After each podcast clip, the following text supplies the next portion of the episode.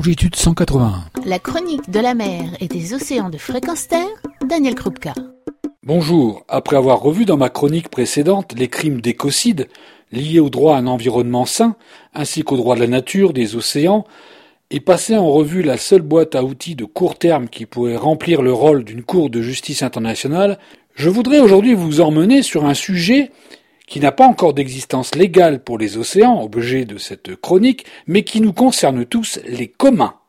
Du point de vue du droit, les océans ne sont considérés ni comme privatisés, fort heureusement, ni organisés par la loi du marché, encore que, ni même étatisés, à quelque chose près, et cela est discutable.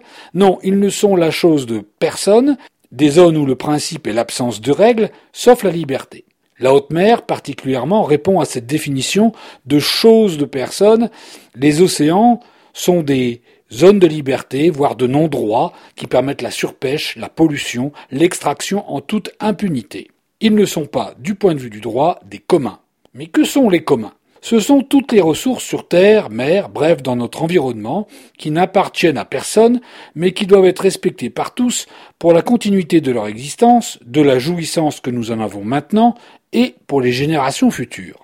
Pour le dire autrement, les biens communs, terme accepté, mais impropre à mon sens, car il laisse planer le doute d'une propriété, sont des biens, services ou ressources, physiques ou immatérielles, dont nous avons un usage collectif commun. Ils peuvent d'ailleurs être naturels, l'air, l'eau, mais aussi culturels, les arts, sociaux, les rues, ou numériques, Internet et les logiciels libres. Les océans pourraient être des communs à tous, ils sont la source de nos climats, de la moitié de notre oxygène, et sont aussi des ressources de nourriture pour plusieurs milliards d'hommes. D'ailleurs, de nombreuses sociétés, dans les pays du Sud ou en Polynésie, gèrent encore des ressources naturelles comme des communs, c'est-à-dire avec organisation, protection, exploitation concertée, solidarité, pour maintenir une pérennité profitable à tous.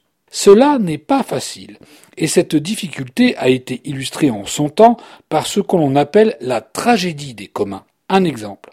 Dans un pré ouvert à tous, chaque éleveur amènera ses bêtes, voire augmentera son cheptel sans limite, dans une surexploitation du pré qui conduira à ne plus y trouver un seul brin d'herbe, faute de gestion et par intérêt individuel. Un autre exemple plus récent. Les vélos partagés. Cette excellente idée pour dépolluer les villes. Disponibles à tous, les incivilités ont transformé ces parcs de deux roues en libre-service en cimetières de cycles vandalisés.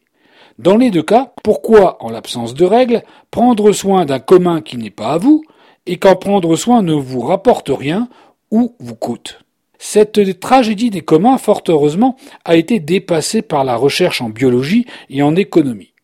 Sur un commun, l'application de règles de gestion avec des sanctions, même faibles, respectées en société, en partage, en coopération, fonctionne et rend le commun possible. En mettant en œuvre une liste de règles, de limites, d'actions, le commun est préservé dans le temps et pour l'intérêt de tous. Le commun répond à un partage dont tous bénéficient, avec la responsabilité de chacun devant tous les autres. On ne peut l'exploiter au détriment de lui-même, c'est-à-dire l'abîmer, ni au détriment des autres, c'est-à-dire à son seul profit, ni au détriment des générations à venir, c'est-à-dire sans considérer le long terme. Il ne s'agit pas d'un patrimoine commun, qui renvoie à la propriété, l'appropriation, et donc à l'achat, la vente, l'échange, patrimoine qui peut être morcelé, dilapidé, consommé, selon le bon vouloir de ses propriétaires. Revenons à notre océan. Si celui-ci était un commun à l'humanité, ce serait affirmer que toute l'humanité en bénéficie, que l'océan doit être géré en conséquence et être préservé aujourd'hui et demain. Est-ce une utopie? Peut-être. Mais elle a le mérite de demander aux États, aux instances de gouvernance internationale, de revisiter des dispositifs existants dans le droit international de la mer non pas remettre en cause les acquis, mais de mettre en œuvre le principe de responsabilité au-dessus des principes existants de souveraineté des États et du principe de liberté, de circuler par exemple, qui actuellement régissent le droit international de la mer. Concrètement, ce changement pour les océans doit dépasser les droits des États côtiers, des libertés de pavillon, des intérêts stratégiques et économiques tout en conservant l'acquis. Vaste chantier. En France, une initiative a été lancée dans cette direction. Il s'agit de l'appel pour l'océan, bien commun de l'humanité.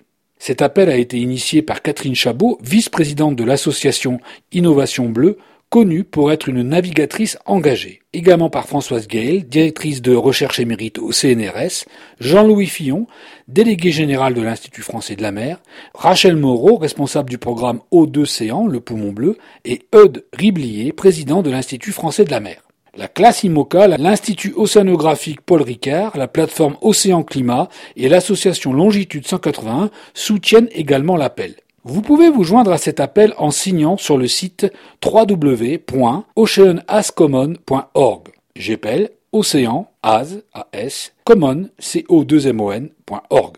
Cet appel est l'occasion pour chaque citoyen, chaque personne, soucieuse de protéger et de préserver les océans à long terme, de montrer l'importance que revêt pour vous l'avenir de l'océan, notre avenir et celui des générations futures.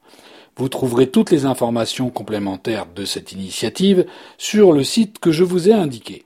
L'appel pour l'océan, bien commun de l'humanité. C'est un premier pas pour infléchir, influencer les Nations Unies, qui s'apprêtent à compléter le statut de la haute mer en vue de mieux la protéger et d'utiliser durablement ses ressources. L'appel pour l'océan, bien commun de l'humanité. Une influence par le haut.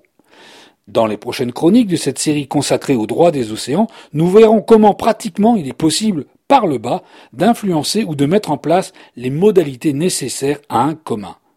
Comment il est possible de garder un pré verdoyant ouvert à tous, ou un parc de deux roues conservé en bon état, ou une pêcherie avec une abondance de poissons?